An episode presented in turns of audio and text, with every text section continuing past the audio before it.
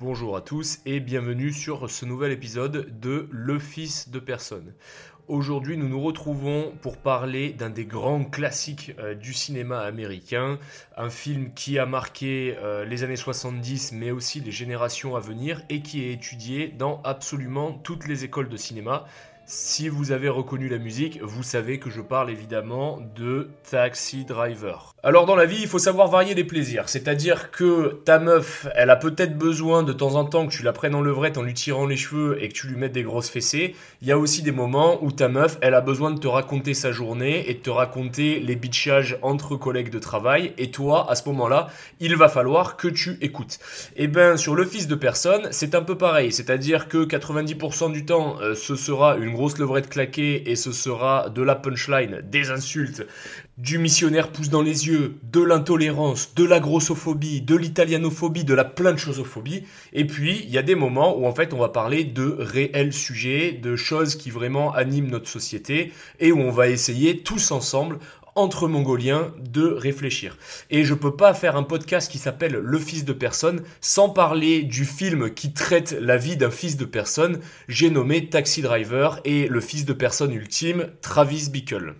Ce podcast risque d'être très long. Pourquoi? Parce que déjà, je suis un psychopathe et Taxi Driver, c'est un film que j'ai dû voir au moins 50 fois dans ma vie. Euh, je suis le genre de mec qui va voir un film une première fois et si ce film arrive à me toucher et à m'émouvoir, je vais le regarder en boucle. Sauf que la prochaine fois que je vais le regarder, je vais commencer à regarder les décors et je vais commencer à essayer de capter euh, tous les messages cachés, voir s'il y en a. Me demandez pas pourquoi. Euh, je sais que je suis complètement un sociopathe et que je suis un grand malade. Donc du coup, c'est pour ça que je peux parler très longuement de Taxi Driver parce que c'est un film où le réalisateur, Martin Scorsese, a mis volontairement énormément d'innuendo, a fait des gros plans de caméra. Comme je vous ai dit, il est étudié dans toutes les écoles de cinéma. C'est pour une raison, c'est qu'en fait, ce film est une énigme. Ce film euh, ressort des trucs dans tous les sens et que tu peux pas le capter sur le premier visionnage. Heureusement, je suis là. Et si vous êtes des gens qui aiment pousser les limites, euh, vous allez absolument adorer puisque euh, je vais vous pointer du doigt tous les trucs euh, et toute la réflexion autour de Taxi Driver, à savoir que la réflexion, je la sors pas de mon trou du cul et je me prends pas pour un prof de français qui s'invente des figures de style en lisant un truc qu'un mec a écrit après avoir bu 3 litres d'absinthe. Là, je vous parle de trucs avérés, donc déjà de ce que j'ai observé moi, mais aussi de discours croisés avec ce qu'a dit le réalisateur, des observations d'autres réalisateurs comme Quentin Tarantino et de toutes les discussions qu'il y a autour de ce film. Comme je vous ai dit, je suis un putain de psychopathe et quand il y a un film euh, qui m'intéresse, j'ai tendance à en discuter avec d'autres psychopathes du cinéma et j'ai tendance à observer tous les petits détails. Par conséquent, ça va être un peu plus long que d'habitude et on va vraiment aller chercher la petite bête sur ce truc. Ce sera moins coup de boule dans le sol, euh, je pète des glaçons avec mon front, ce sera beaucoup plus intellectuel exceptionnellement. Donc déjà, on ne peut pas parler de Taxi Driver sans pouvoir parler de l'époque et de la ville dans laquelle prend place le film et le scénario. Donc, euh, Taxi Driver est sorti en 1976. En 1976, qu'est-ce qui se passait aux États-Unis? États-Unis sortaient euh, d'un épisode très traumatique dans leur histoire moderne, qui est l'épisode de la guerre du Vietnam. Donc, la guerre du Vietnam, déjà, euh, c'était un truc à la base, tout le monde s'en battait relativement les couilles parce que c'était loin et qu'il y avait que les pauvres et les soldats professionnels qui étaient euh, dans le bourbier. Sauf que quand les États-Unis ont commencé à galérer et à rentrer dans une manœuvre un peu chiante, comme ça se passe par exemple en ce moment euh, la Russie et l'Ukraine, bah, ils ont été obligés de faire quoi? Une conscription. Et quand tu fais une conscription, bah, ça veut dire que tu prends des gens au hasard. Et quand tu fais une conscription où tu prends des gens au hasard, forcément, tu peux pas prendre que des noirs et des pauvres. Même quand t'es un pays de racistes. Parce qu'il y a un moment donné où ça va se voir. Donc t'es obligé de faire une conscription générale. Et c'est comme ça qu'on est allé chercher donc des gamins de moyenne classe qui faisaient leurs études paisiblement et à qui on a dit bon bah salut mon con, euh, toi maintenant euh, tu as été sélectionné, tu pars pour le Vietnam. Tu vas libérer le monde du communisme. Et ensuite le mec arrivait, donc déjà faut savoir que les OPEX aux États-Unis c'est un an et que euh, à l'époque du Vietnam, comment ça se passait? Tu faisais 6 euh, mois de mission, après tu avais 2 semaines de R&R, rest and relax Et ensuite, tu repartais pendant 6 mois. Donc si tu étais dans un truc où tu étais dans la logistique sur en base arrière, ça va, tu étais tranquille. Par contre, euh, si tu étais sur un truc où tu cravachais dans la jungle tous les jours, ça veut dire que tu te faisais 6 mois de bagarre, 2 semaines où tu te murgeais la gueule et tu te payais des putes dans la ville de Saigon, et une fois que tu t'étais bien déchaîné comme un animal, tu repartais pour 6 mois de guerre. Donc c'était une guerre qui était vraiment intense. De plus, euh, il y a eu bon, il y a eu beaucoup de morts, mais aussi euh, ça a été la guerre la plus documentée de l'histoire des États-Unis à l'époque. Donc ça veut dire que euh, tous les jours à la télé, tu allumais ta télé et il y avait la guerre du Vietnam en direct. Et là, quand tu vois euh, des Américains se faire démembrer euh, par des Vietnamiens ou que tu vois des Sud-Vietnamiens ou des Américains en train d'exécuter des communistes Vietcong, là d'un coup la guerre est moins fashion, la guerre est beaucoup moins stylée, l'horreur est dans ton salon. Surtout que un pays comme la France par exemple, on a subi des humiliations militaires et géopolitiques parce que on a mille ans d'histoire les États-Unis, c'était 200-300 euh, ans d'histoire, enfin je sais pas combien de temps, mais quelques centaines d'années, où c'était que de la victoire. Euh, ils arrivent sur une terre sauvage, ils la dominent, ils font une clé de bras à mère nature, ensuite les Amérindiens, ils les suppriment, ensuite euh, il y a, on avance un peu, mais en gros le pays se divise, il y a les États confédérés du Sud, ils se prennent une branlée, c'est l'Union qui gagne, donc c'est un pays qui est dirigé par l'esprit de l'Union. Ensuite, il y a 1914, les mecs, ils arrivent en 1917, euh, ils gagnent la guerre et ils mettent le dernier coup de rein euh, final pour enfoncer l'Allemagne. Donc les mecs, euh, c'est des gagnants sur la Première Guerre mondiale. Ensuite, la Deuxième Guerre mondiale, ils plient le Japon en leur balançant le soleil sur Hiroshima et Nagasaki et ils libèrent l'Europe. Donc en fait, les mecs ont la grosse tête. Les mecs se sentent un peu surpuissants. Ils se sentent invincibles. Ensuite, il y a la guerre de Corée. La guerre de Corée, ils arrivent à ralentir l'invasion communiste et donc du coup, la Corée est divisée en deux. Il y a la Corée du Sud qui est un pays qui a une économie qui se développe. Euh, c'est un pays où euh, là il y a la liberté, les citoyens sont libres. De l'autre côté, euh, il y a la Corée du Nord. La Corée du Nord, les citoyens sont pas libres. Tout le monde est enfermé sur soi-même. Enfin, il n'y a pas de communication avec le monde extérieur. Les gens sont pauvres. Les gens crèvent la dalle. Et en plus de ça, ce pays est une menace pour le monde. Donc à l'époque, les États-Unis se voient vraiment comme les sauveurs du monde. Jusqu'à la guerre du Vietnam. La guerre du Vietnam. Euh, leur a rappelé un peu la réalité euh, de tu peux pas faire tout ce que tu veux. Il faudra attendre euh, que tonton Reagan vienne mettre des coups de rein dans la fourmilière pour que les États-Unis se ressentent pousser une paire de couilles et il faudra attendre la guerre en Irak pour qu'elle revienne à la réalité une nouvelle fois. Donc au moment des faits, les USA sont une nation qui a dépensé énormément d'argent sur la guerre du Vietnam et qui est en déclin économique. Euh, la ville de New York est une ville avec la criminalité en hausse. Euh, il y a souvent des problèmes d'ailleurs euh, d'approvisionnement d'électricité. Et à l'époque en plus où ils ont tourné Taxi Driver, il y avait une grève des éboueurs, ce qui fait que la ville est couverte de déchets. D'ailleurs sur tout le film Taxi Driver, le New York représenté est absolument dégueulasse. Ce n'est pas un artifice, c'est parce qu'il y avait vraiment une grève des boueurs et que du coup il y avait des déchets partout et qu'il n'y avait plus de traitement de déchets, ce qui accentue ce côté grosse métropole dégueulasse. Ensuite vient la musique de Taxi Driver. La musique de Taxi Driver est composée par Bernard Herrmann, qui est un très très grand compositeur des années 60 et 70, un compositeur de musique de film, qui a réalisé notamment la musique euh, de Twisted Nerve, qui est un film que je vous recommanderais pas, puisque en fait, on va dire que c'est une version un peu cheap d'un film de Hitchcock, même s'il est complètement barré. À l'heure actuelle, le regarder, c'est pas forcément agréable. Enfin, ça sera pas agréable, sauf si vous êtes un passionné de cinéma et que c'est vos études, mais sinon, aucun intérêt. Et la musique a été reprise dans un film de Tarantino, je vous mets la musique.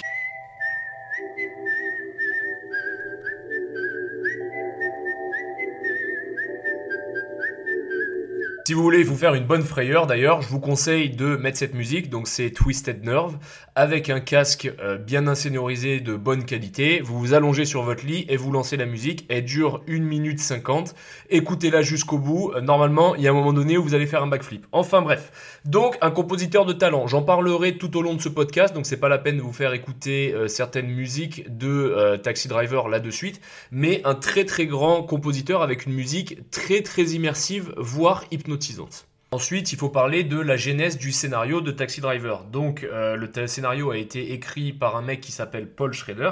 Je vous disais dans un précédent podcast où je parlais de GTA V et de Rockstar qui a absolument molesté son staff pour réaliser le GTA V et que euh, bon bah ils avaient ramassé mais que toute œuvre euh, qui marquait le monde avait été une œuvre faite dans la souffrance que ce soit une cathédrale que ce soit les pyramides que ce soit GTA V ou que ce soit tous les plus grands morceaux euh, de musique des 400 dernières années qui ont été faits dans la souffrance complète par des mecs complètement torturés ou alors complètement camés qui ont souvent fini soit par partir en couille et se redresser et ensuite faire une cure de désintox et euh, remettre sur les rails leur vie, ou alors par se suicider parce qu'ils n'ont pas réussi à survivre le challenge. Donc toute belle œuvre a été faite dans la souffrance, et c'est justement le cas de Paul Schrader. Donc au moment où Paul Schrader a écrit le scénario de Taxi Driver, il était marié à une femme qu'il venait de quitter pour se mettre avec sa maîtresse. Sa maîtresse au final lui avait dit "Wow Paul Schrader,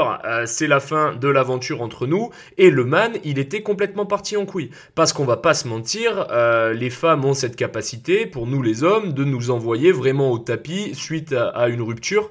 Euh, moi, ça m'est déjà arrivé de me séparer d'une femme et d'être en dépression pendant une période de 2 à 3 mois. le plus long pour moi étant une fois, il y a une meuf qui m'a viré, j'ai une belle déception amoureuse. Euh, j'ai vraiment mis six mois à m'en remettre complètement. Alors je vivais à Paris et quand tu vis à Paris, tu peux avoir le cœur brisé, mais quand même te faire sucer tous les mercredis. Mais il y a beaucoup de mecs dans ce genre de situation qui se renferment sur eux-mêmes. Et encore une fois, j'ai utilisé euh, l'exemple de l'homme qui se fait briser le cœur par une femme, mais l'inverse est très possible. Il y a beaucoup de femmes qui se font absolument détruire euh, par un homme, par les actions d'un homme. Donc en fait, j'ai envie de te dire, dans la vie de tout humain, il y a un moment donné où une personne du sexe opposé ou du même sexe si tu homosexuel qui va te briser le cœur et te faire partir en couille, te rendre parano. C'est ce qui est arrivé à notre collègue le Paul Schrader. Le Paul Schrader, il était en deuil, il a commencé à se renfermer sur lui-même, à écrire des notes pour essayer de coucher sur papier sa souffrance. Et donc, euh, du coup, une fois qu'il a commencé à se sentir mieux et qu'il a relu ses notes, le mec il s'est dit wow, mais attends, j'ai un truc là. Il avait lu un livre qui s'appelle Les carnets du sous-sol que j'ai absolument pas lu, qui a été écrit par Dostoïevski, qui parle euh, de l'histoire en fait euh, d'un euh, narrateur amer, isolé et anonyme, fonctionnaire retraité qui vit à Saint-Pétersbourg, dans la capitale impériale, impériale, et qui est renfermé sur lui-même et qui voit la vie de manière très dark et négative. Il s'est aussi inspiré de Arthur Bremer, Arthur Bremer qui était un mec qui avait un peu une vie pas trop trépidante et qui a essayé d'assassiner un candidat à la mairie de New York ou euh, à la présidentielle, je sais plus. Enfin donc du coup, il s'est inspiré de deux personnages qui existent et il s'est dit euh, le Dostoïevski, je vais le mettre dans un contexte américain post-Vietnam, je vais mélanger à mes carnets euh, et je vais voir si j'arrive à pondre un truc. Donc il a commencé à écrire et là quand il a fallu trouver un job au héros principal qui est donc un mec teinté de négativité qui est pas bien dans sa peau, il s'est dit je vais prendre un vétéran du Vietnam qui fait chauffeur de taxi, parce que quand tu es chauffeur de taxi, en fait, tu es enfermé dans une cage en métal, donc une voiture, et euh, les gens, en fait, ne prêtent pas d'attention à toi. Par exemple, dans Fight Club, on parle d'amis à usage unique. Tu peux monter dans un taxi et taper la tchatch euh, au taximan. Une fois que tu as fini ta course, euh, tu payes et tu te casses et tu le revois plus jamais. C'est un ami à usage unique. Et ça, c'est si tu lui parles. Combien de fois tu vas monter complètement bourré dans ton Uber et tu vas pas calculer le chauffeur parce que tu es trop bourré et que tu vas dormir, ou alors parce que tu es avec une gonzesse et que là, euh, la mission, c'est de charbonner la Cynthia et que, en fait, malheureusement, euh, t'as pas d'attention à accorder au chauffeur de taxi parce que là, il faut que tu chopes, en fait. Il faut que tu travailles. Donc, du coup, euh, le chauffeur de taxi est un acteur passif de la vie de beaucoup de gens. Et il s'est dit, mais en fait, être chauffeur de taxi, c'est la solitude à son paroxysme. Donc, je vais prendre un mec qui a vu le Vietnam et les horreurs de la guerre et complètement en décalage avec la société et je vais le mettre chauffeur de taxi. Il a écrit le scénario en 15 jours, donc c'est très très rapide pour écrire un scénario, mais l'inspiration lui est venue naturellement. Du coup, une fois qu'il a fini, il est allé voir un réalisateur de talent complètement fumé du casque qui est Martin Scorsese, un mec avec un talent incroyable et qui a une vue en 5 dimensions. Et là, le Martin Scorsese, il a dit, ok vas-y, euh, cet été, on réalise le film, j'ai mon idée. Et là, Taxi Driver est né. Ils ont appelé Dustin Hoffman pour faire Travis Bickle, c'est-à-dire le personnage principal. Ça, c'est pas fait. Et Dieu merci, ils ont choisi De Niro qui était absolument parfait pour le rôle. Donc, euh, le personnage principal, c'est Travis Bickle. Travis Bickle, c'est un mec qui est littéralement le fils de personne. C'est un prolo qui vient de l'Amérique rurale et qui a fait la guerre du Vietnam avec les Marines. Travis Bickle, c'est un mec qui n'est pas en phase avec la société et qui n'arrive plus à trouver ses repères. Alors c'est très parlant pour les gens qui ont fait l'armée. Pourquoi? Parce que quand tu as fait l'armée et que tu sors ne serait-ce que 5 ans, pire 10 ans, encore pire 15 ans ou encore pire 20 piges, c'est que quand tu sors et que tu te retrouves dans le monde civil, le monde civil ne te comprend pas et toi tu ne comprends plus le monde civil. Tu n'as plus les mêmes codes, tu n'es plus animé par les mêmes choses, tu n'as plus la même manière de travailler. Si jamais t'as un peu cravaché et que t'as vu des trucs un peu durs, euh, t'as du mal à dormir et t'as du mal à retrouver un rythme. Et surtout, euh, les gens, en fait, on n'a rien à branler de ta gueule et t'as absolument zéro reconnaissance.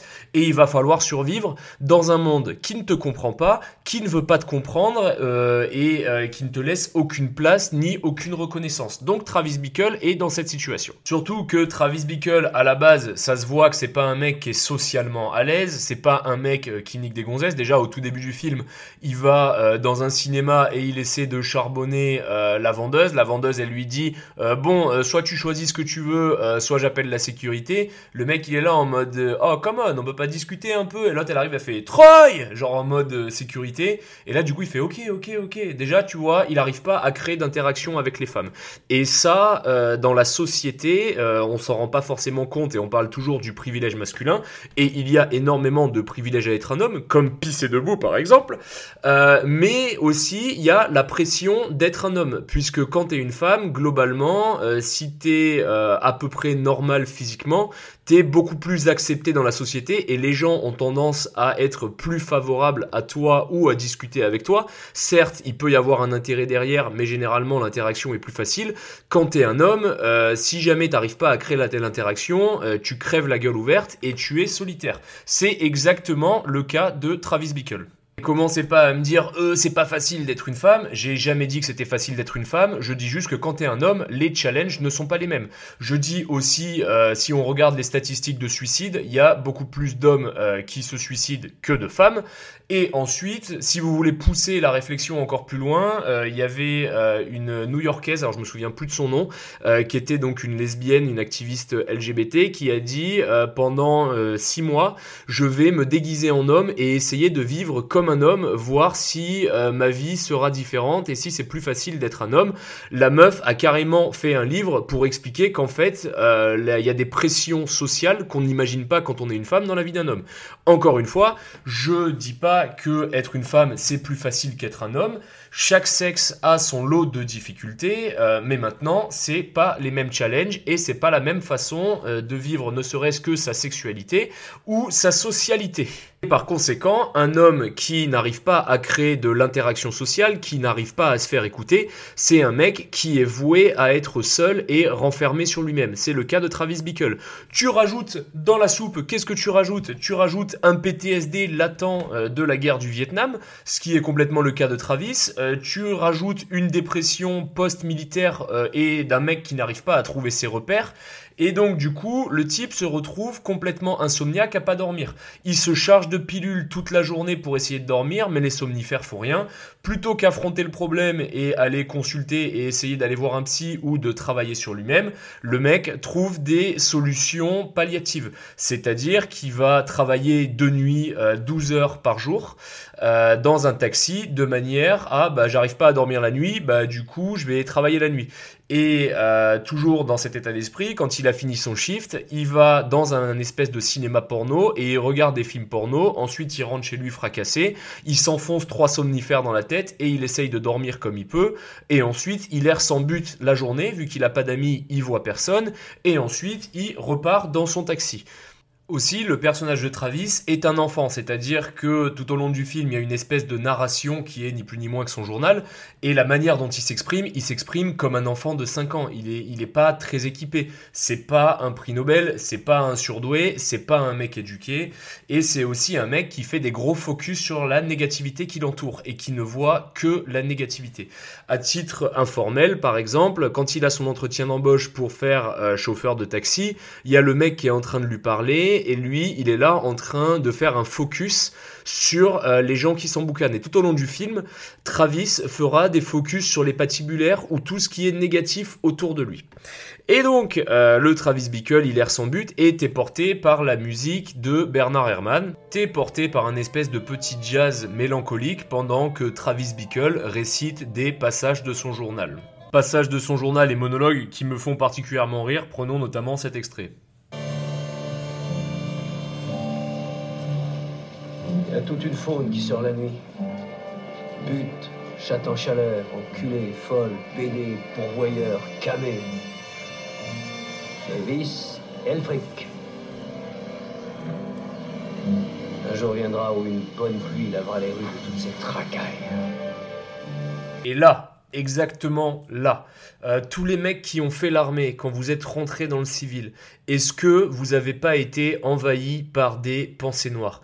Est-ce que vous n'avez pas pris le métro et vous avez croisé des camés de porte de la chapelle et vous avez imploré le ciel de faire en sorte qu'il se passe quelque chose d'ultra violent qui pourrait vous permettre d'exacerber la haine que vous avez de vous-même et du monde qui vous entoure? Est-ce que vous n'êtes pas levé un matin en allant au travail en vous disant putain, si seulement il pouvait y avoir un truc dramatique qui me laisserait être un putain d'animal et me déchaîner. Euh, est-ce que de tous les gens qui ont fait l'armée, vous n'avez pas déjà été traversé par cette pensée et Au final, même si on n'a pas fait l'armée, puisque euh, par moment, l'actualité en France est très très loin d'être clémente, et euh, ce qui se passe à la télé ou ce qu'on voit sur les médias, il y a des moments où tu as un peu envie de faire un bruit comme ça. Attends. Ou encore un bruit comme ça. Fais une dédicace d'ailleurs au petit Yanis qui m'envoie des messages de temps en temps pour me montrer des faits divers absolument horribles euh, de mecs euh, qui ont commis euh, les pires atrocités en France. Et ce à quoi je lui réponds à chaque fois, mec, détends-toi, fais du sport, va à la boxe, va niquer des meufs, t'inquiète, ça va bien se passer, des atrocités, il y en aura toujours, t'as pas le pouvoir, détends-toi, ne nous fais pas une Travis Bickle. Et ce mec-là doit me prendre pour un véritable starbé, il doit se dire le mec ne comprend pas mon mal-être, je le comprends très très très bien. Et d'ailleurs, je vais en parler au long de ce podcast. Donc je t'en supplie, mon petit Yanis, reste avec moi, euh, ça va être pour ton bien. Revenons à notre chauffeur de taxi préféré, Travis Bickle. Donc, Travis Bickle ne regarde que la négativité. Quand il conduit, euh, il fait que des focus sur les camés, sur les putes et sur la lie de l'humanité et sur les rues qui sont un parterre de déchets. Et il y a un moment où, en fait, si tu veux, euh, cela va changer. Alors qu'il erre son but en pleine journée dans les rues de New York, il va croiser la route de Betsy. Betsy, c'est une très très jolie blonde et la scène est super bien amenée puisque au début tu as une caméra qui traverse donc la foule euh, de New York sur Times Square et puis là tu as Betsy qui arrive dans sa robe blanche avec ses jolis cheveux blonds et ses yeux clairs et là en fait le monde s'arrête, tout le monde la regarde. D'ailleurs, un des mecs qui s'arrête pour la regarder n'est ni plus ni moins que Martin Scorsese, le réalisateur qui a fait un caméo comme Stan Lee dans les Marvel. Bref, euh, quand elle arrive, il y a cette musique qui s'appelle euh, I Still Can't Sleep, They Cannot Touch Her qui joue. Tout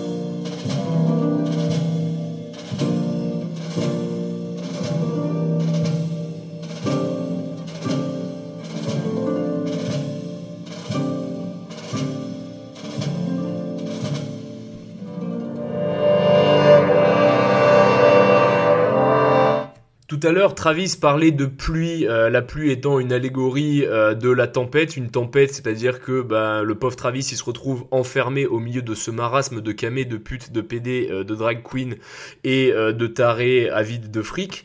Et Betsy représente le phare au milieu de la tempête. Et donc, en même temps qu'il récite son journal, il dit « They cannot touch her ». Genre, en gros, ils ne peuvent pas la toucher. Oui, parce que Travis est dyslexique, il sait pas écrire, il sait pas lire. Enfin, du moins, il le fait avec difficulté. La mère Betsy, elle travaille à la permanence du candidat à la mairie de New York, euh, Palentine, et elle travaille avec un espèce de mec qui a un peu le béguin pour elle et qui aimerait bien lui mettre une partie de ça va missionnaire pousse dans les yeux. Euh, et donc le Travis, lui, qu'est-ce qu'il fait? Il gare sa voiture et il l'observe timidement depuis son taxi.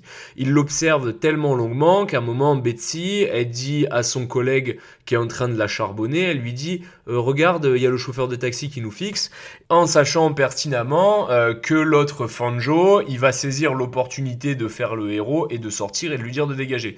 Donc du coup, il lui dit tu veux que je lui dise de partir? Et elle est là en mode oh tu lis dans mes pensées et lui il y va tout content de s'être fait missionner par la Betsy. Ce détail est important, j'y reviendrai plus tard. Et donc euh, le mec il y va et il arrive, il sort son parapluie parce qu'il a pas envie d'être mouillé, tu vois, genre c'est un peu le mec il pouvait pas juste sortir et gueuler un coup comme un homme. non non, faut pas qu'il mouille son petit brushing. Donc il arrive, il sort de la permanence avec son parapluie. Euh, excusez-moi, vous êtes euh, garé euh, devant la permanence Et là, Travis, pris sur le fait de voyeurisme, se chie dessus et se barre. Ensuite, la vie de Travis continue. Et là, déjà, il se passe un truc sur la manière dont c'est filmé. Travis Bickle ne voit plus la négativité, ne voit plus les putes, ne voit plus les camés, ne voit plus les rues sales. Il voit des couples qui s'embrassent. tous les feux sont verts. Vous voyez à quel point Martin Scorsese c'est un taré. Euh, tous les feux sont verts. Et donc en gros, euh, là il commence à avoir euh, des pensées un peu plus positives parce qu'il est subjugué par la beauté de Betsy. Et un jour, il rassemble son courage, il gare son taxi et il fonce tout droit sur la permanence et il rentre dans le bureau. Il arrive très timidement, donc je vous rappelle que Travis c'est un mec qui sait pas brancher les Jess c'est un mec qui galère, c'est un mec qui est très solitaire. Donc là déjà, il est en train de se tordre les couilles euh, pour aller parler à la magnifique Betsy. Donc quand il le fait, déjà il y a l'autre, euh, son collègue de travail, il est un peu fané parce qu'il y a le Travis, il est rentré dans son poulailler. Donc le Travis, il lui dit bonjour, j'aimerais être militant politique pour votre parti. Et euh, le mec, il lui dit ouais, ben va voir le mec là-bas et va t'inscrire un peu sèchement. Et là, Travis Bickle, avec autorité, il le regarde, il lui dit non non, je vais m'inscrire avec elle en fait.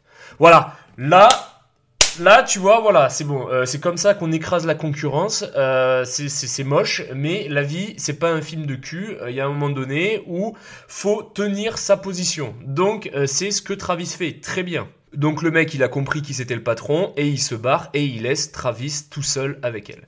Et donc la meuf, elle lui dit ok, qu'est-ce que vous connaissez de Palentine? Le mec, Travis, je vous rappelle que c'est un mec avec 5 ans d'âge mental, euh, qui est pas très éduqué. Donc il la regarde et lui dit Bah, je sais pas, mais je suis sûr qu'il fera un très bon candidat. Et là, la meuf, elle lui dit Ok, et qu'est-ce que vous pensez de sa politique sur les aides sociales? Euh, Je sais pas, mais euh, c'est une bonne politique. Et donc euh, là, elle discute vite fait politique avec lui, mais elle voit que le mec il est gazé et qu'il y comprend rien. Lui-même, il comprend qu'il est lourdé. Et là, il arrive, il pose les deux mains sur le bureau et il lui dit écoutez, je passe tous les jours dans mon taxi et je vous vois entouré de tous ces gens, mais au fond, vous êtes seul, blablabla. Bref, il retranscrit euh, ce que lui ressent dans la ville de New York et dans son taxi sur Betsy. Et spoiler alerte, ça marche. Et du coup, il lui dit, euh, vous voulez pas qu'on aille prendre un café ou manger un petit bout? Euh, La meuf, elle lui dit, bah je finis à 16h, donc si tu veux. Il dit, 16h maintenant, là? Euh, Oui. Il dit, ok, bah j'y serai. Très enthousiaste, très content. Et donc du coup, ils fument clope sur clope. Et là, la Betsy est sorte et ils vont prendre un petit café savoir, toujours dans mon esprit, de capter euh, les sombres détails. Si tu regardes dans le background, il y a son collègue de travail qui l'espionne et qui passe et qui essaie de voir ce qui se passe, un peu inquiet euh, que le Travis Bickle qui a sorti sa meilleure veste de serveur et sa chemise à carreaux et qui s'est peigné pour une fois, euh, lui choure sa Betsy.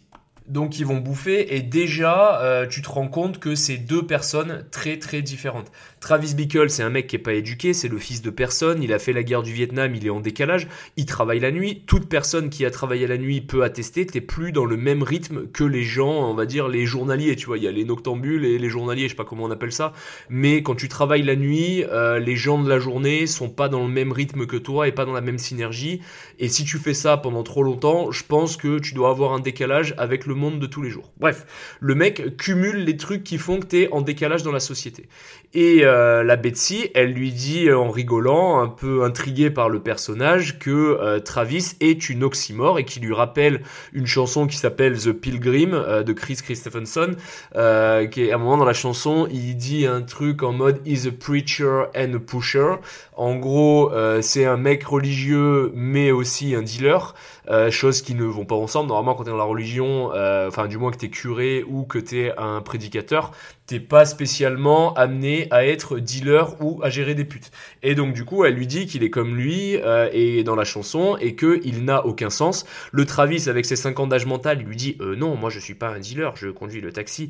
Tu vois, il est en décalage. Ils sont pas dans le même monde. Mais Betsy, Intrigué par ce garçon euh, et un peu son style bizarre, hésitant euh, de Cuck, se dit euh, je vais lui donner une chance et Travis lui propose d'aller voir un film puisqu'elle a dit qu'elle aimait le cinéma et ils vont voir un film.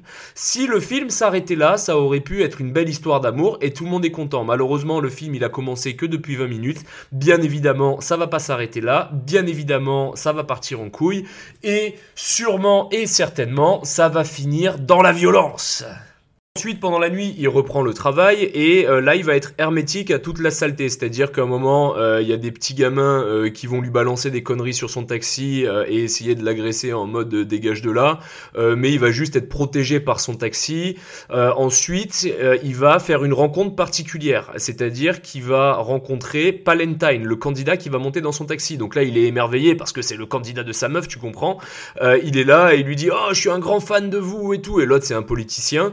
Et il est en mode euh, j'ai plus appris sur l'Amérique en prenant le taxi et euh, Travis Bickle il commence à répandre sa haine et là euh, le politicien il est là en mode wow je comprends parfaitement ce que tu me dis Travis mais tu sais ça va pas être facile. Et donc la caméra est fixée sur la gueule de Palentine parce que Palentine représente le charme représente le charisme et l'oration. Ensuite il fait une autre rencontre il y a une espèce de jeune gamine habillée comme une pute qui monte dans son taxi. Et là, il y a son Mac qui débarque et on voit pas le visage de son Mac, on voit que le corps, donc le corps de Sport qu'on verra plus tard.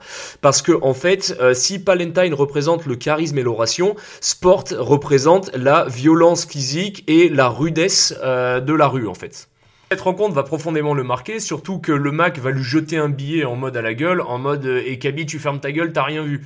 Donc du coup, encore une fois, il l'a pas respecté non plus comme personne dans cette société. Mais bref, on s'en fout puisque Travis va bien, il va en date avec Betsy. Donc je vous avais dit que euh, Travis Bickle c'était un mec qui avait perdu tout code de société et toute norme de normalité et donc il l'emmène au cinéma où lui va tout le temps. Donc il va dans le cinéma porno où il va toutes les nuits après son shift.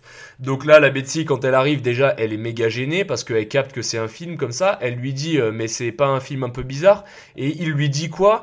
Il lui dit je viens souvent et j'ai déjà vu des couples. Donc du coup il commence à regarder le truc et la Betsy elle est gênée, elle est entourée de patibulaires, elle est entourée de mecs un peu farsos en train de regarder un film de cul dans une salle de cinéma avec les sièges qui collent probablement un peu.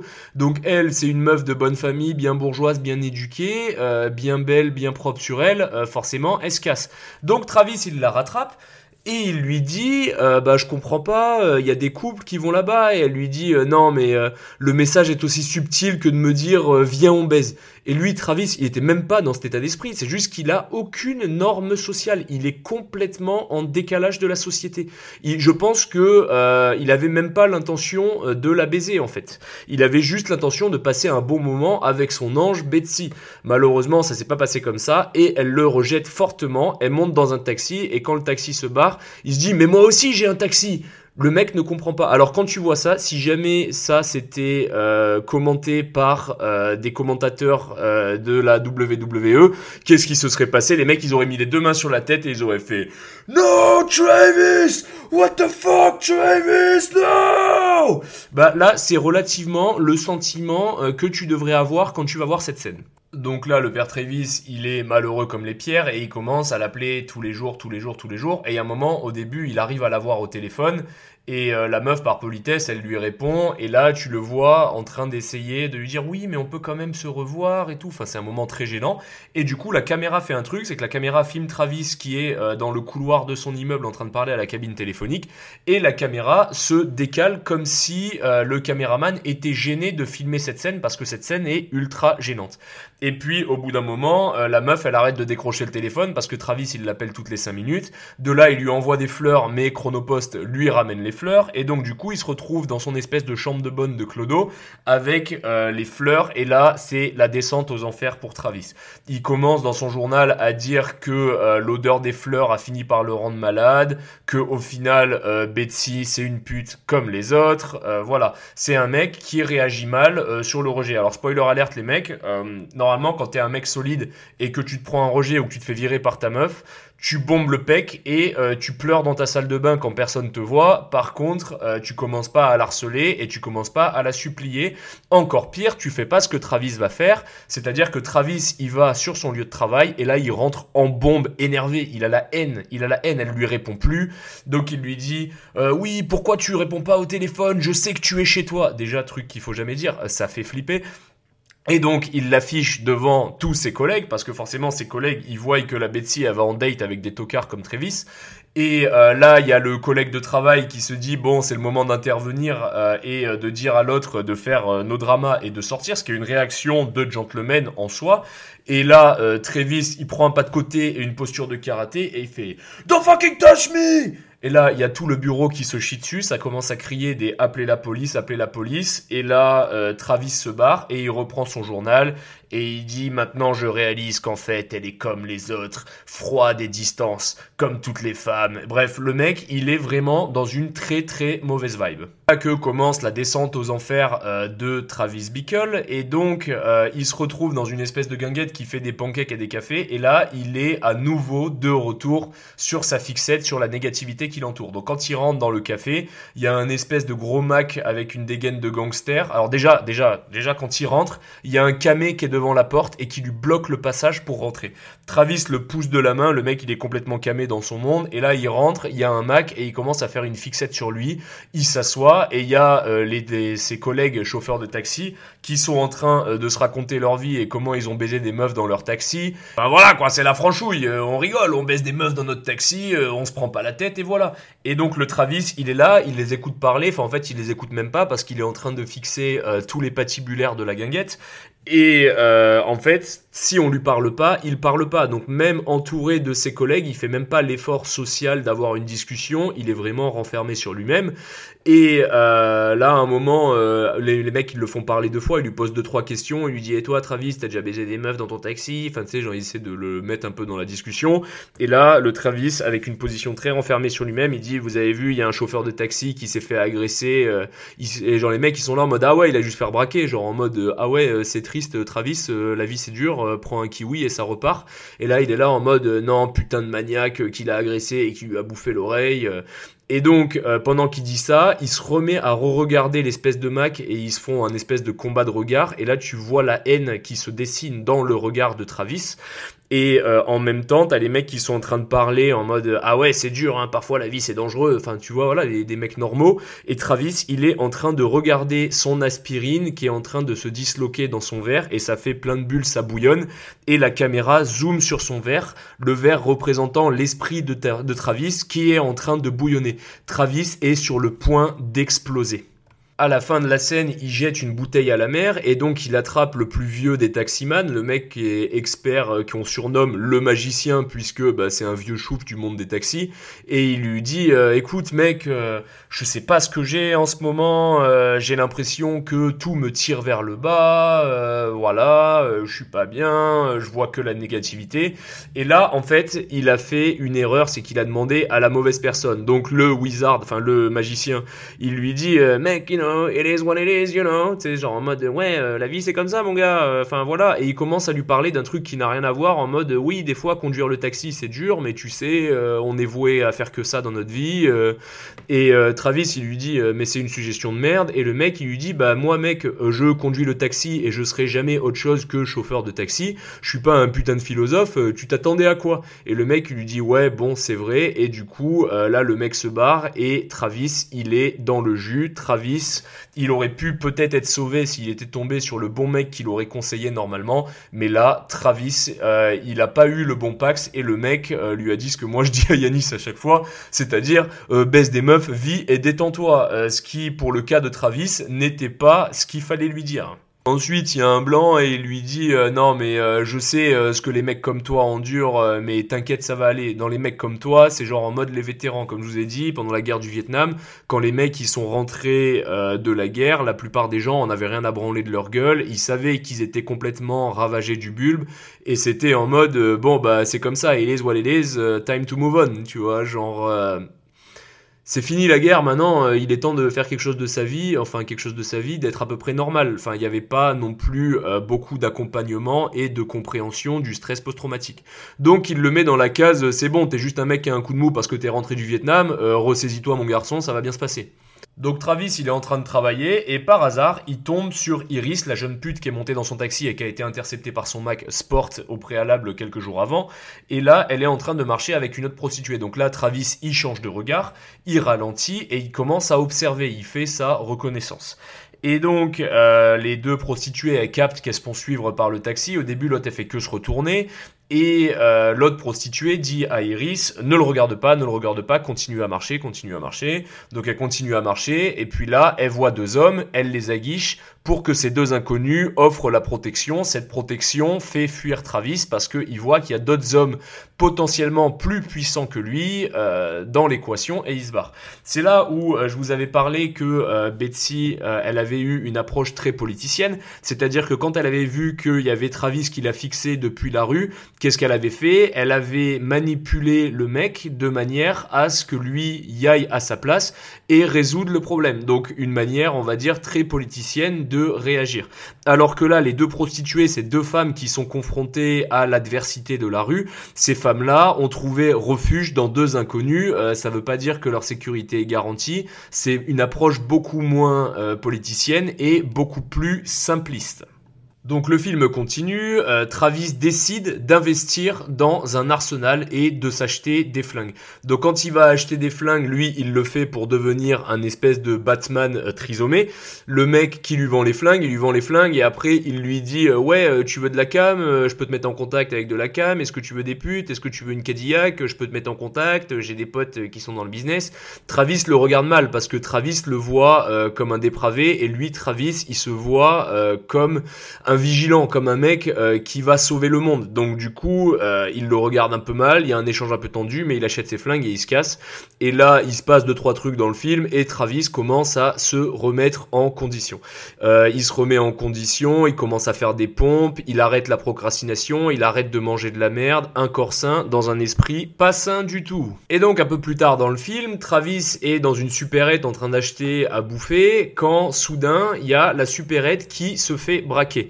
Donc il y a un mec qui est en train de pointer son flingue euh, sur le mec de la supérette et de hurler, sauf que Travis est dans les rayons, il est enharnaché comme un fils d'app, et donc du coup, il arrive par derrière, il le pointe avec le flingue, euh, le braqueur fait un mouvement brusque et là, Travis, il lui met un putain de headshot dans la tête. Donc là, au début, euh, Travis, il a le moment d'adrénaline qui redescend. Il dit euh, putain mec, euh, je suis dans la merde. En plus, j'ai pas de permis pour cette arme. Et le mec de la supérette qui s'est fait braquer cinq fois dans la même année, il lui dit non non t'inquiète, c'est le cinquième, laisse-moi gérer, t'inquiète. Donc là, Travis se barre tout penaud. Et pendant ce temps-là, il y a le mec de la supérette qui bat le mec qui est déjà mort. Donc on est sur une scène quand même assez tendue. Et là, en fait, Travis, il vient d'enlever le de la violence. J'explique. Quand t'es un mec qui respecte la loi, c'est toujours très dur de commettre un crime. Puis une fois que t'as commis ton premier crime, bizarrement, c'est beaucoup plus facile de faire le deuxième, puis le troisième, puis le quatrième, puis le cinquième, puis au bout d'un moment, en fait, t'es devenu un criminel et c'est ta routine. Bah là, en fait, si tu veux, euh, Travis vient de repasser son baptême du feu. Alors, il avait déjà eu son baptême du feu au Vietnam, mais c'est pas pareil de dégonder un mec en uniforme euh, dans une zone de guerre versus euh, euh, dans la ville où tu vis, où tu travailles, euh, dans une supérette. Là, en fait, il vient de casser une barrière, la barrière de la zone de guerre. Il est plus dans la zone de guerre, il est dans une vie civile. Là, il vient de buter un mec, donc euh, il va enlever le couvercle qui le maintenait à flot de pas commencer à violenter des gens. Et là, c'est parti. Donc il rentre en story avec la pute, euh, la Iris, il essaie de lui faire un peu la morale euh, tant bien que mal, mais forcément quand t'as un loser comme Travis qui essaie de t'apprendre la vie et que t'es une gamine euh, de 13 ans complètement camée, bah tu vas pas l'écouter. Donc elle lui dit en mode non mais c'est pas toi qui vas m'apprendre la vie, et lui il essaie de la convaincre mais il y arrive pas. Donc il comprend que pour la sortir de son bordel, va falloir que Travis ait recours à la violence. Et donc du coup, euh, elle lui dit mais ton Mac euh, il est comment? Donc il commence à se renseigner un peu sur son Mac. Puis après elle lui dit mais quand il lui dit mais comment ça se passe? Nanana. Et puis un jour il fait semblant d'être un client. Donc il va voir son Mac, son parce que Iris lui dit ouais faut que tu ailles parler à mon Mac avant de monter dans la chambre. Donc du coup parce que Iris elle dans sa tête elle se dit bah le Travis il veut juste me baiser. Enfin elle voit pas plus loin. Elle a une vision très simpliste, très basique. Et donc il va voir euh, le Mac et au début le Mac il le prend pour un flic avec sa dégaine un peu chelou de cosmonaute. Il lui dit euh, ouais mais t'es un poulet toi. Et euh, le Travis il est là non je suis pas un poulet. Il dit si si t'es un poulet toi. Regarde t'as des bottes de cowboy. Et là, il arrive, il fait T'as pas un 38 là à ta cheville, comme tous les flics en undercover? Et là, il lève sa botte et il a pas d'arme sur lui, enfin, du moins pas sur sa botte. Donc, du coup, et d'ailleurs, il montre la jambe où il n'y a pas le couteau sur la botte, c'est très important. Et donc, euh, le mec, il arrive, il fait Ah ouais, t'es pas un flic, t'es un vrai cowboy. Donc, il est en train de se foutre de sa gueule et il dit Oui, j'aimerais euh, prendre un moment avec Iris. Le mec, il lui donne les prix. Et lui, il lui dit Par contre, pas de dinguerie, pas de raw stuff, en gros, pas de. Démonte pas ma pute, quoi. Ma pute, elle doit encore servir et euh, il lui dit euh, tu restes cool hein. Et euh, le Travis il lui dit je suis cool. Et le Mac il se fout de sa gueule. Il lui dit mec t'es tout sauf cool.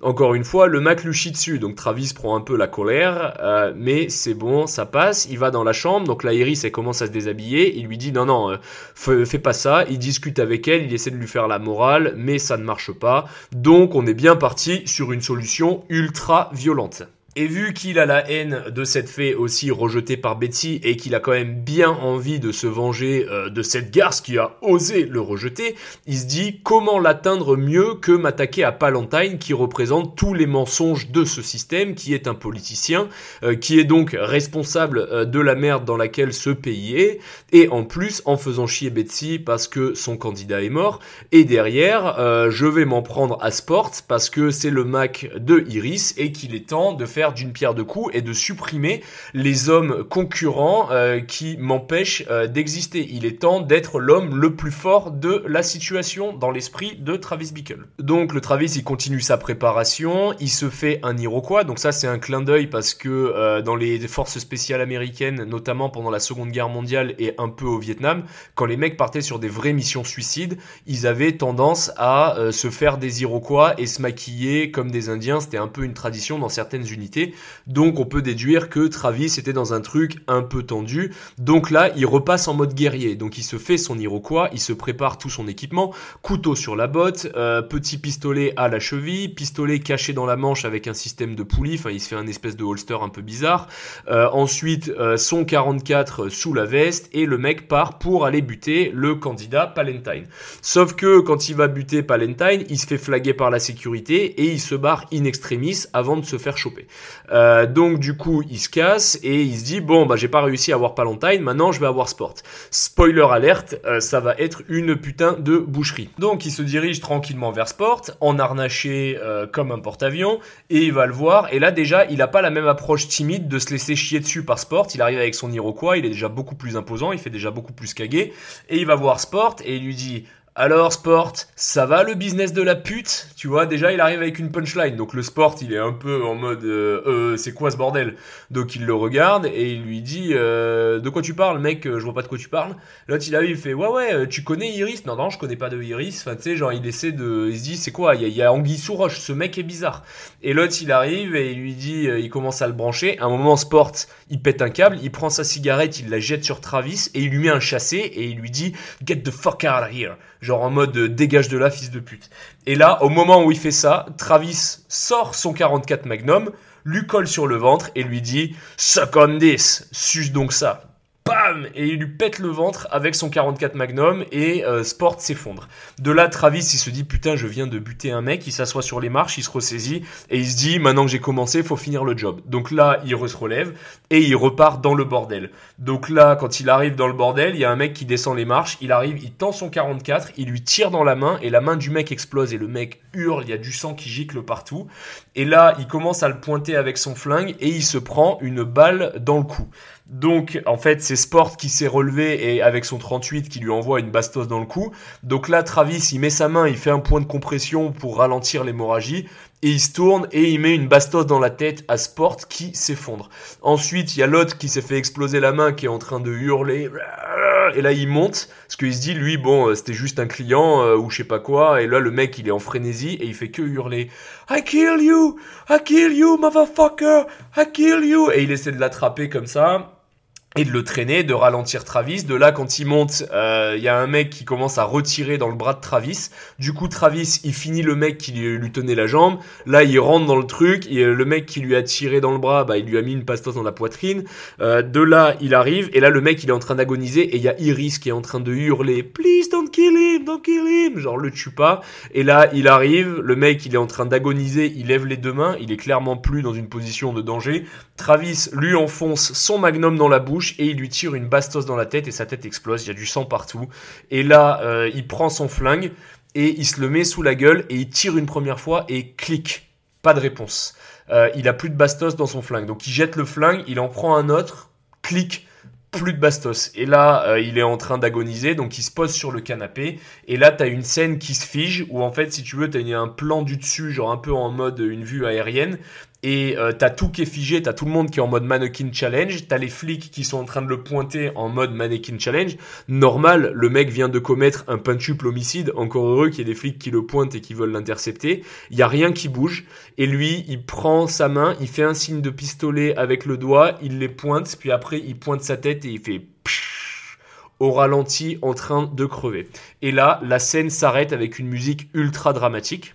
Et donc là, après cette scène ultra dramatique avec la musique ultra hardcore, on arrive sur un petit coup de jazz qui débarque comme ça et on voit sur le mur des coupures de presse accrochées qui te parlent euh, d'un chauffeur de taxi euh, qui a libéré une pauvre prostituée innocente.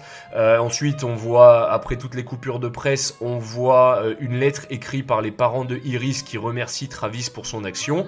Et donc après ça, on voit Travis dans son taxi, toujours avec le petit jazz en fond, qui récupère une cliente. Cette cliente, c'est Betsy. Elle, lui, elle le regarde dans le miroir et ils se regardent, mais ils disent pas grand-chose. Elle lui dit euh, j'ai lu euh, à ton propos dans les infos euh, et voilà elle lui dit et toi ça va? Il lui dit oui ça va. Elle descend du taxi elle sort son porte-monnaie pour payer il la regarde et il se casse en mode je prends pas ton argent c'est bon en souriant. Il regarde dans le miroir et il la regarde en partant. Puis après il se regarde dans le miroir et c'est la fin du film. Et donc la fin du film fait matière à énormément de débats parce que la plupart des gens pensent que c'est un happy ending en mode bon bah c'est bon Travis il a fait sa connerie il a exprimé sa violence et maintenant il va mieux et il en veut pas à Betsy parce qu'il s'est ressaisi et il se barre et en fait il a accepté d'être un chauffeur de taxi et rien d'autre et de continuer sa life euh, dans la plus grande indifférence.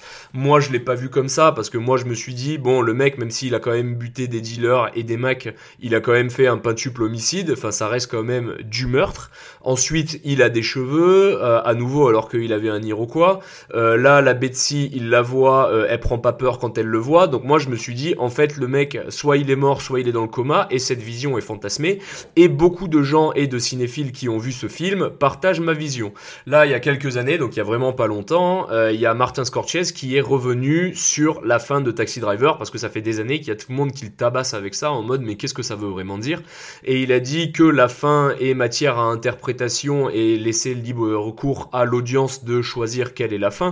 Maintenant lui comment il l'avait vu donc du coup la version qui fait foi c'est que Travis Bickle, il s'est remis sur pied après avoir failli crever et après avoir fait euh, son euh, quintuple ou pentuple homicide, et que là, il prend Betsy par hasard, et que en fait, le mec, quand il la lâche et qu'il regarde dans le miroir, son regard croise son propre regard dans le miroir, et en fait, il assume pas son image de lui-même et il tourne son rétro pour pas se voir dans la glace, parce que en fait, Travis n'est pas guéri et le problème de Travis est loin d'être réglé et qu'en fait c'est une bombe à retardement et qu'il va réitérer jusqu'à ce que mort s'en suive. Maintenant que le réalisateur a mis tout le monde d'accord, je vais vous apporter ma conclusion et ce que je pense de ce film et du message qu'il véhicule dans sa globalité. Pour moi, ce film est une représentation de l'essence de ce qui se produit dans le cerveau d'un homme euh, quand il est confronté à la solitude ou à l'échec social. Euh, clairement, euh, Travis en fait est le modèle typique de mec qui n'arrive pas à s'intégrer dans la société et à trouver sa place. Et en fait, il prouve que les hommes faibles représentent un danger dans la société. En effet, depuis les années 70-80 et encore plus en 2023, on essayerait de nous faire croire que euh, les hommes forts sont un danger pour la société. Mais c'est une misinterprétation de la masculinité et de la virilité, puisque en fait, Travis nous montre quoi? Travis est un homme fort dans le sens où c'est quelqu'un qui a fait la guerre, c'est quelqu'un qui est aguerri avec les armes, c'est quelqu'un qui sait se défendre, donc il est fort, mais c'est aussi quelqu'un qui, en termes social, est une merde absolue. Il n'arrive pas à chafouiner des gonzesses. Normalement, c'est dans tes gènes, t'es quand même censé savoir draguer un minimum. Il n'arrive pas à s'intégrer. Quand il parle, personne ne l'écoute. Quand il donne des conseils, personne ne les prend au sérieux. Donc en fait, Travis est un mec qui est constamment challengé dans son existence en tant que homme. Et il suffit de regarder les mecs qui ont fait des actions similaires au Travis. Euh, je vais prendre deux exemples comme ça, tout le monde mange à sa faim et on va pas dire que je fais du favoritisme. Je vais prendre l'exemple euh, des terroristes du Bataclan et ensuite je vais prendre l'exemple du terroriste de Christchurch, le mec qui a fumé les mecs dans la mosquée. Donc euh, les terroristes du Bataclan, est-ce que c'était des mecs qui réussissaient leur vie et qui étaient traders à BNP Paribas? Euh, encore, c'est un mauvais exemple parce que euh, quand tu es un trader à BNP Paribas, je suis pas sûr que tu sois un mec qui apporte une plus-value à la société. Mais est-ce que c'était des scientifiques euh, qui faisaient des recherches pour le cancer? Est-ce que c'était des mecs qui avaient une vie de famille stable? Est-ce que c'était des mecs qui allaient envoyer des fusées sur la Lune? Bien sûr que non. C'était des purs tocards qui étaient en échec professionnel et en échec social. Donc du coup, ils se sont renfermés dans une idéologie qui leur paraissait juste et ils ont commis leur atrocité. Donc les terroristes islamistes, ils s'en sont pris euh, au mec dans le 11e arrondissement et au Bataclan euh, pendant les attaques du 11 novembre. Le mec de Christchurch, il s'est renfermé sur lui-même, il a acheté des flingues, il s'est entraîné, il est devenu euh, un mec un peu tacticool, il a lu plein de manifestes, il a commencé à s'endoctriner et puis un jour, il a mis sa GoPro et il s'est dit je vais faire un live où je rentre dans une mosquée et je fume absolument tout le monde. je suis désolé, peu importe vos opinions politiques, au bout d'un moment, il faut quand même être honnête avec soi-même et se regarder dans une glace, euh, les deux gestes ne valent pas mieux l'un que l'autre. Les deux sont des putains d'aberrations. Les deux sont arrivés avec des armes et fumés des pauvres civils qui sont en train de vivre leur vie euh, de manière absolument normale. C'est une aberration et c'est une crise de violence. C'est un caprice qui a énormément de conséquences humaines. Et c'est là où le film arrive un peu à trahir la logique euh, civilisationnelle, c'est que même moi je me suis dit ça aussi, tu te dis ouais bon au fond il a fumé des espèces de Mac qui exploitaient des putes mineures, it's okay, tu vois, genre c'est cool dans mes livres, moi je, je valide cette action, faudrait qu'on fasse ça plus souvent.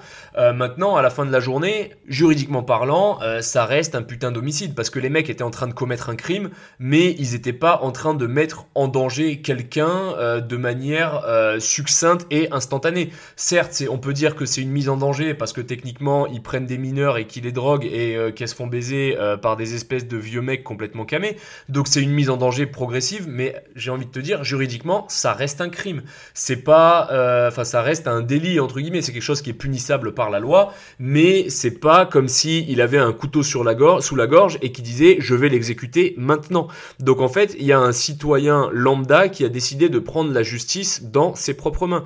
Et encore une fois, je le dis, il y a des moments où j'ai été submergé par des émotions, où je me suis dit, euh, il y a des moments en fait où faut faire sa loi soi-même parce qu'en en fait, l'État euh, ne viendra pas le faire à ma place.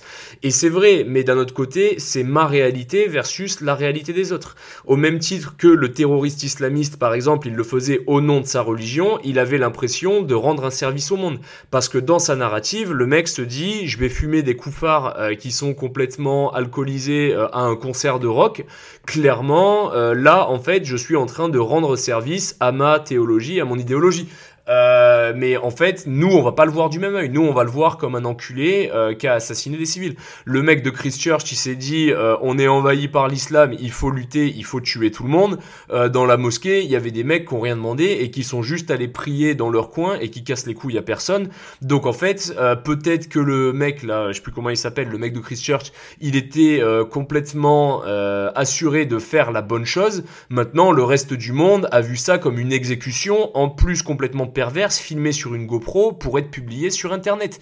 Donc en fait, euh, le Travis, dans son cas, euh, sa réalité est sa réalité qui lui appartient à lui, mais qui n'est pas la vérité absolue. Et c'est justement euh, ce que je disais tout à l'heure, le Travis, c'est absolument pas un patriarche, c'est pas un mec stable sur ses appuis, c'est pas un mec qui a une vie de famille, c'est pas un mec qui est épanoui professionnellement. Donc on est là à faire l'exécution de l'alpha euh, du mec qui est stable sur ses appuis, qui sait défendre sa femme quand il faut la défendre et qui sait la respecter quand faut la respecter et qui a du succès et que quand il parle on l'écoute. On est loin de ça. Donc en fait, il ne faut pas déconstruire la masculinité, il faut justement empêcher que la masculinité devienne toxique. Il faut empêcher euh, que la solitude prenne le pas sur la raison des hommes. Donc c'est un film qui a un message très très très très très très fort. Et donc ce que je dis souvent à mon petit Yaya qui parfois a envie euh, de faire quelque chose ou se demande ce qu'il pourrait faire pour lutter contre le délitement de son pays, je vais lui répondre euh, ce que je réponds à tout le monde qui est animé par ce genre de sentiment. Nous ne sommes que des hommes et à la fin de la journée, nous sommes des fils de personnes très peu d'entre nous vont avoir une voix qui va être entendue, on va dire, par les élites ou les institutions euh, qui dirigent ce pays. Malheureusement, en fait, on n'a aucun pouvoir sur ce pays et sur la course qu'il va prendre. C'est-à-dire que euh, si jamais ce pays était vraiment en délitement et qui serait en train de s'ensauvager, ce qui est une possibilité, hein, j'ai pas visuel sur tous les crimes et sur tous les faits divers, mais encore moins sur les statistiques du ministère de l'Intérieur, donc peut-être que c'est vrai. Si jamais c'est le cas, en fait, que vous soyez pour ou que vous soyez contre, vous aurez aucun pouvoir sur cette courbe. Vous n'avez aucun contrôle. Vous avez le contrôle, en revanche, sur une chose. Dans la vie, il y aura toujours plus fort que vous, il y aura toujours plus dangereux que vous. Euh, c'est un peu comme les armées du monde, euh, beaucoup de gens cherchent à savoir qui a l'armée la plus puissante du monde, alors qu'en fait, dans les faits, la vraie question c'est qui a la moins pire. Et eh ben là, c'est exactement pareil. Vous ne serez pas le mec le plus fort de France, vous ne serez pas le mec le plus dangereux de France, euh, vous ne serez pas le mec le plus séduisant de France. Il y aura toujours quelqu'un au-dessus de vous qui sera plus puissant. C'est un fait, c'est comme ça, on trouve toujours quelqu'un qui nous surpasse sur plein de domaines. Maintenant, il est de votre devoir de ne pas vous détériorer, mais de vous améliorer constamment.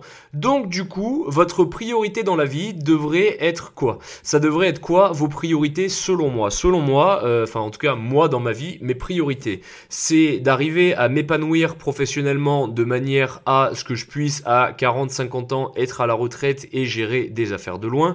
Euh, c'est d'avoir une femme qui m'aime un jour et des enfants euh, que créer à la gifle et comme je l'entends et que j'essaierai de transmettre des valeurs qui les rendront imperméables à la société et à toutes les saloperies qui pourraient être confrontées, euh, c'est euh, de rester en forme physique. Je vais à la salle de muscu euh, 5 jours par semaine et à côté de ça, je fais deux séances de boxe parce que bah, la muscu ça fait pas pousser les couilles et que la boxe euh, non seulement ça t'apprend l'humilité parce que si t'es dans un bon club, moi par exemple je tourne au Maccabi, bah, quand je vais au cours pro, je me fais euh, gentiment démembré et euh, on me rappelle que je suis pas surpuissant, parce que je prends des coups dans la gueule, mais derrière ça me permet d'en mettre aussi et de canaliser ma colère et de me défouler.